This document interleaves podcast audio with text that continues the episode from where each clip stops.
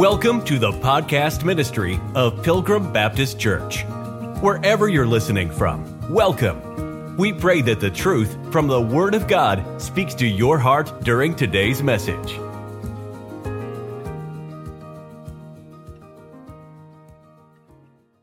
Neglected. Uh, God wants us to assemble together. So, the first principle I'd like to look at this morning, as far as proper church etiquette, is to attend. Try not to miss a church service unless it's absolutely necessary.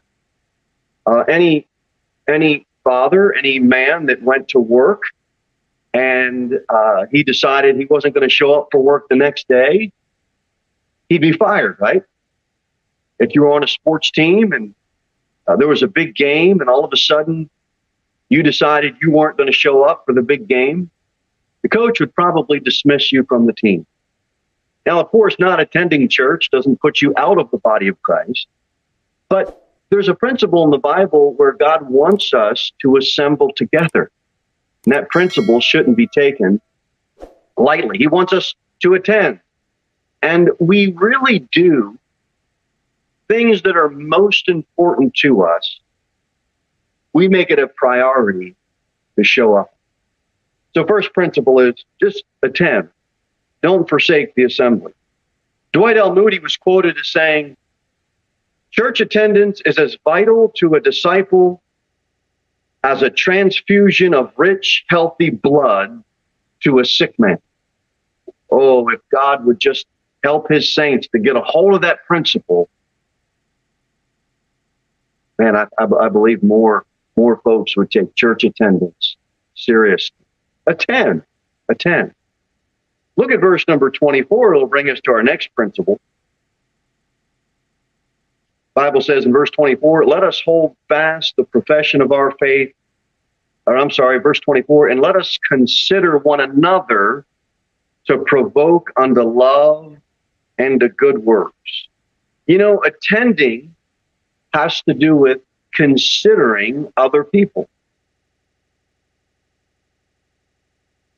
When you attend, you you're you're you're considering me. When when I attend, I am considering you.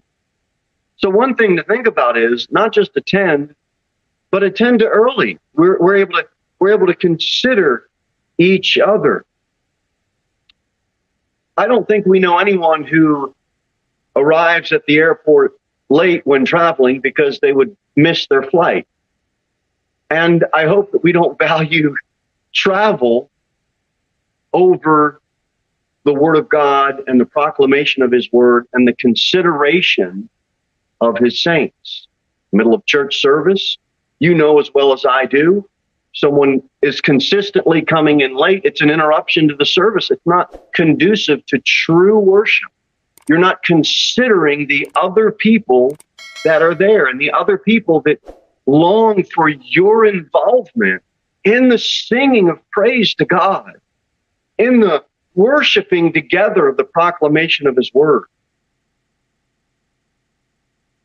of Ephesians 4, the next principle I'd like to speak to you about is found there, Ephesians chapter number 4. Let's read verse 11. And he gave some apostles and some prophets and some evangelists and some pastors and teachers for the perfecting of the saints, for the work of the ministry, for the edifying of the body of Christ we should not only attend, not only attend early, but we also should attend with our entire family if at all possible. You know, it's not like when dad wakes up in the morning on Monday morning and he goes to work, he leaves his family at home and dad goes to the job site. It's not so. The church house isn't a job site. It's for families to come together and receive instruction from the Word of God. You know, God desires families to worship together, to pray together and not only individually around our own tables or around our own living rooms, around our own family altars. Yes, that's there as well. But also corporately, he wants us to come together to hear the instruction from the Word of God. And Ephesians 4, it's a it's a very clear illustration from God that He gave the church pastors and teachers. And yes, moms and dads lead their family in family worship. But if he gave the church pastors and teachers, it's not like those pastors or teachers are showing up at your living room table every every night. There's both. It's not one at the exclusion of the other. And so God wants us to attend corporately as a, as a body, as a local body, so that we can get some help from God's word. And we all know that the church isn't a building that we go to. We all know that. But if we would just get a hold of the fact that, okay, fine, it's not a building that we go to, but it is a family that we belong to. And if we get that belonging down and that togetherness down, man, it just changes the whole spirit of the church house. It really does. But it's up to God's people to get a hold of those principles. The preacher can only give the word of God, and then he, he has to get serious about it.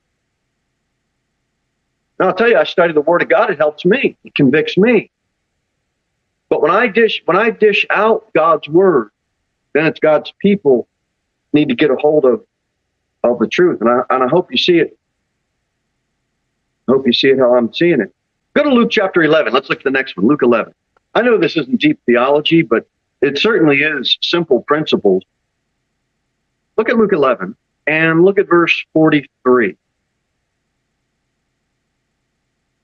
Jesus, he just lets the Pharisees have it here. And in verse 43 in Luke 11, he says, Woe unto you, Pharisees, for ye love the uppermost seats in the synagogues and greetings in the markets. I'll say to you this morning, not only should we attend, attend early, attend with our entire family, we should t- try to attend by taking a seat toward the front. You know, the respectful thing is to leave the rear seats open for the senior saints. The respectful thing to do would be to leave the seats open for the visitors. Now, easier said in a smaller church than a larger church, but nonetheless, the principle uh, applies. Back in the Old Testament, Leviticus says, Thou shalt rise up before the hoary head, that's the gray hair, the white haired, and honor the face of the old man and fear thy God. Nothing worse than people fighting for assigned seats. I want the best seat. I want the best seat. Etiquette, proper manners. Now, sure, you can argue that, well, it's different in different cultures. But practically in our culture, leave the rear seats open for those senior saints that come in, the visitors that come in, moms with young children, makes it easier for them to slip in and slip out. It's considering others. And also for those that do on occasion slip in late. It causes less of an interruption if some of those rear seats are open. Well, where's all that in the Bible? Well, look, those specific rules aren't in the Bible. Just talking about some basic principles of manners and etiquette that can help just the spirit of a local church. The Bible says in Psalms 84, I had rather be a doorkeeper in the house of God than to dwell in the tents of the wicked. That's a pretty good verse. Lord, whatever. I'll do whatever. I'll give up whatever just to be able to serve in your house. That's pretty good principle. Speaking of Proverbs, let's go to the chapter 16. Proverbs 16. It's confusing nowadays. Sometimes you walk into buildings that are supposed to be church houses and they look more like movie theaters. They look more like uh, a, a, lounge at a bar than they do uh, than they do a house of worship. And the Bible says in Proverbs 16, verse 3, it says, Commit thy works unto the Lord, and thy thoughts shall be established. I know it's early on the Sunday morning, but really any excuse is as good as any to get our thoughts off of the Lord. And I'm telling you, we come to a church service, the next principle I'd like us to consider is attend devotedly. or devoutly, depending on how you say the word. In other words, are your thoughts on the Lord? Uh, the church house isn't a time uh, during the church service. It's not a time for whispering or uh, looking at your cell phone or catching up on some text messages. Now, if anybody here is a doctor that's on 24 call, that's different. If anyone here is a heart surgeon or a brain surgeon, that's different. If anyone here is caring for someone where they need to be on call because it's imperative, that's different. What am I saying? I'm saying, look, these aren't hard and fast rules. I'm just trying to get us to consider some etiquette and some proper manners when we gather together to hear God's word. We come to worship the Lord spirit and truth. And we can reverently prepare our hearts by putting aside all distraction. Let's go to Matthew. Book of Matthew, chapter number five. Matthew chapter five attend devoutly, also attend with visitors on your mind. Matthew chapter number 5, verse number 46. Watch what it says. Matthew 5, 46. For if you love them which love you, what reward have you? Do not even the publicans the same? If you salute your brethren only, you give him a salutation. What do you more than others? Do not even the publicans. So, what's that verse have to do with what I'm talking about? I'm talking about this. Isn't it easier to greet your brothers that you know your sisters in Christ you, you've come to know, the people that you're comfortable with in a, in, in a church house setting, it is. But attend church with visitors on your mind. You know, we do a lot of public evangelistic outreaches, and we're always praying that the Lord would save a soul and, that, and, and the Lord would lead that soul to come visit us. We have them on our mind, and we should continually have them on our mind. Look for any visitors that may need some help. During the song service, help them navigate through a hymnal if they need it. Be sure to sing along with them. And if they don't have a Bible, what's the proper thing to do? Share the Bible or offer them a Bible.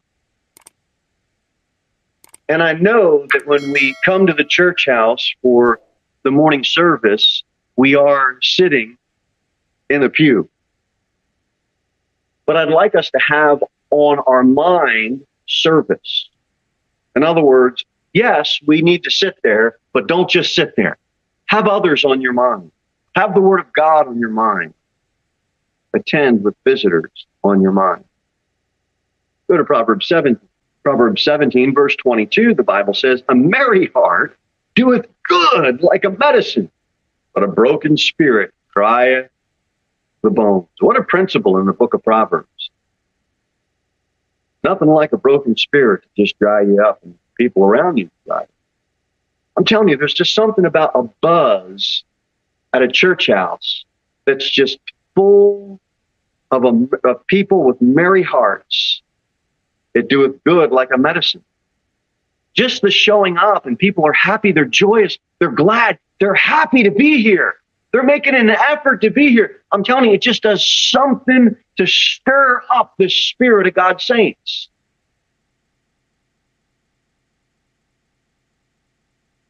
Quite the opposite of those that attend when they want. They're devout when it's convenient. They're on time if nothing else is going on. I'm telling you, does good to the soul. It's like a medicine. Happiness, cheerfulness. You know, a smile does go a long way. A handshake really is welcome. And the way that we treat those that come into the church house reveals more about our individual character than it does about them. And it also serves as a testimony for a local church.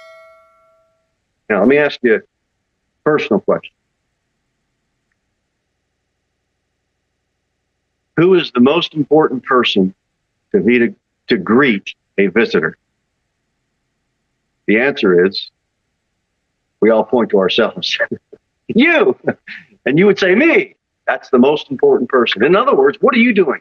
You are taking personal responsibility to get involved and want to greet someone. Second Corinthians chapter number nine. We'll look at three more principles. Second Corinthians chapter number nine. Attend with visitors in your mind. Attend by respectfully remembering visitors are our guests. That was our last principle. And now, if you are not a visiting guest, if you are a regular attending member of a local church, you've trusted Christ, you're part of that body, you're attending, attend with money to give. Look at Second Corinthians chapter number 9 verse number 7. Bible says every man according as he purposeth in his heart so let him give not grudgingly or of necessity for God loveth a cheerful giver. A lot of people, they just give grudgingly. They just do it because they want to clear their conscience. So, what we have decided, and again, this isn't a hard and fast rule in the Bible, but what we have decided is not to pass an offering plate around because we want to take away this idea of giving grudgingly, where the plate comes to you, and the only reason you're giving is because you just want to have your conscience cleared. person sitting next to me gave, and everybody else gave, and so I'm going to just clear my conscience. And so we've decided to try to take that away and just put an offering box in the back because we really want people to just love to give to God, not grudgingly, just out of a cheerful heart. And this doesn't go for visitors, but this goes for those that have decided to connect and and and attend a, a local assembly. You know, we love to give to the things that our hearts are devoted to. And I just wish more of God's people would just, they, they just can't wait to come and give. Their heart is devoted to their local church and the efforts of that church.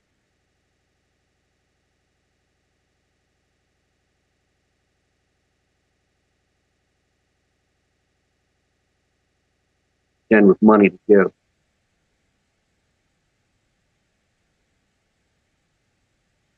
I don't know if you're amazed as much as I am about how much money these political campaigns raise.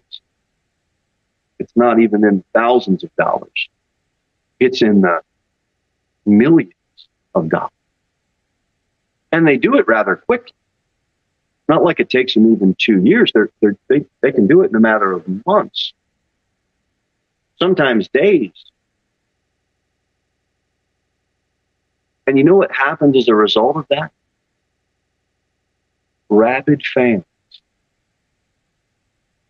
who can't wait to cheer on and tune in and wave the flag for their cause. And we have something so much higher, so much better than all of that. And Christians will say, many Christians will say on one hand, yeah, I know, I, I, I just don't understand why people are so attracted to the world. Yet their heart doesn't long to want to give to the work of their local assembly. It's, it, I, I just, I don't understand. We say one thing, but our actions do another. You know, I remember, I remember being involved in martial arts And when I was involved heavily and, and doing it, I, I was devoted to all of it. I spent money on the best equipment, the best mats, the best instruction. I'd pay extra money just to get a private lesson to get better on one little thing that nobody else cares about, but it was important to me. When I got serious about church, I, I started to wonder wait a minute. The world is more dedicated to their efforts and their hobbies and their interests than the church.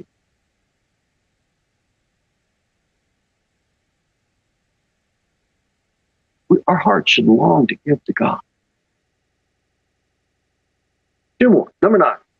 Let's go to Acts chapter number four, Acts chapter number two, rather. Acts chapter number two. Acts chapter number two. We should attend without rushing for the door at the end of the service. Why do I say that? Acts chapter 2, verse 42. Bible says, And they continued steadfastly in the apostles' doctrine and fellowship and the breaking of bread and prayers. Fellowship's important. Even though the pastor might have preached on hell, that doesn't mean that the church house is on fire and we all have to run out like it's a fire drill. Time to meet somebody new. Time to enjoy a bit of Christian fellowship. Like we said earlier, simple smile or a handshake or hey, thanks for coming. That might be enough for some. Others that are more outgoing, well, use that as what God gives you as a as a chance now to enjoy some fellowship. You know, to brighten somebody's day, some when someone just thanks for being here. Appreciate you coming out. Glad to have you. Not intrusive questions, not personal deep questions, really just a way to fellowship and say, thanks. Glad you're here. Fellowship. They continued steadfastly in the apostles' doctrine and fellowship. Try to get a bit of fellowship after church. Last one I'd like to speak to you about. Everyone, I believe, knows to attend, knowing ahead of time that the church is not perfect. That means the preacher isn't perfect.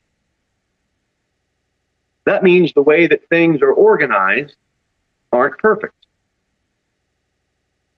That means some of the activities and how they play out, our evangelistic efforts, our fellowships that we do, and the other people that attend, all of that combined together gives you a mixture of imperfectness. Because even though we have a perfect Savior, we are not perfect. And this idea that we are going to attend a perfect church, it's idolatry. It's an idolatry that gives a false hope. And that false hope never, ever will satisfy you. And we seem to know this principle. Look, no church is perfect. I have yet met a Christian who doesn't agree with that. But there has to come a point where we say, you know what? I believe that this is where the Lord would have me to be. And you need to look for some right doctrine, some doctrine that the Lord has convicted your heart about. And you got to settle that thing in your mind between you and the Lord, knowing that something is going to come up that you won't like or that you won't agree with or that you've got an angle or a take on or a personal conviction about. And I'm just telling you, when you're around people long enough, that is going to happen. It's no different in marriage in many ways. You had agreed on some real strong foundational things. And those foundational things don't change. But after a few months goes by or a few years go by, some trivial, less important things come up. And you can either fight and fuss and leave, or you can say, you know what? There's something that's more important than this little trivial thing. And look, maybe he's going to get it right. Maybe she's going to get it right. Maybe, maybe he or she isn't. The bottom line is there isn't any perfect marriage. The solution isn't to just leave. The solution is to look higher. There's something more important. And it's easy for a preacher to get something in his heart about one of the members. Well, I think they, and I think they, and they don't do this, and they should do this. And I've heard horror stories about them. I don't want to be that guy. I've been on the other side where, as a church member, and I'm attending, and you know, I get something in my heart against the preacher, or I got something in my heart against one of the church members, and I just let that thing continue to grow and brew. And the next thing you know, I've created a solution. But I know no church is perfect.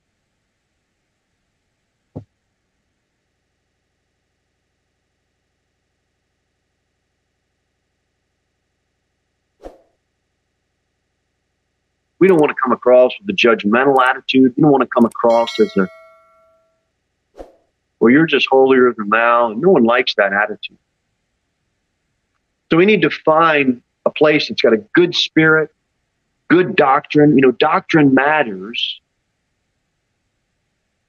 And when we've settled that in our mind, we have to know ahead of time that something's going to come up. And you're going to realize local assembly that you attend isn't perfect. And if we're not careful, that can become idolatry. And may I remind myself, as I remind you, and I will say this we are not as perfect as we think we are.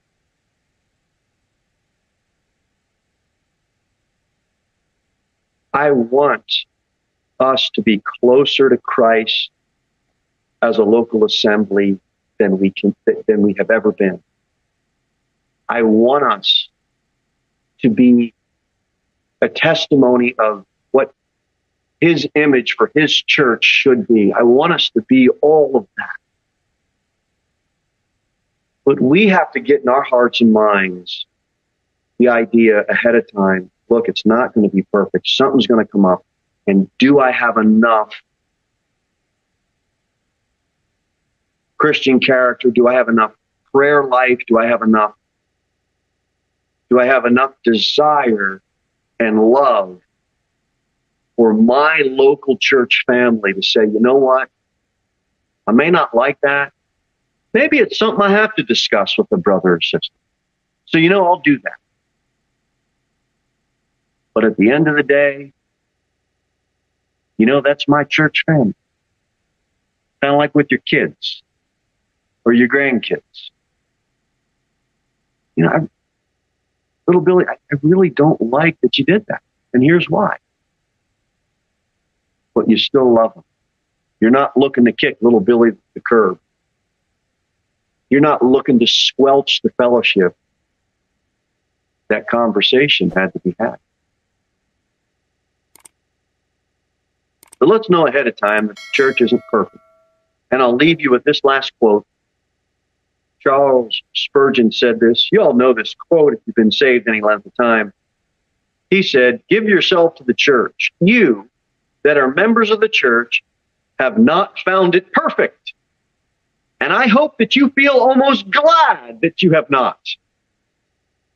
He said, If I had never joined a church, till I had found one that was perfect, I would never have joined one at all. At the moment I did join it, if I had found one, I should have spoiled it, or it would not have been a perfect church after I had become a member of it. Now, that's not a Bible verse, but that's a pretty strong quote from what history says came from the Prince of Preachers. That's pretty good. Thank you for listening to the podcast ministry of Pilgrim Baptist Church. We look forward to seeing you in the next episode. In the meantime, you can sign up for our email newsletter at www.pilgrimbaptist.church.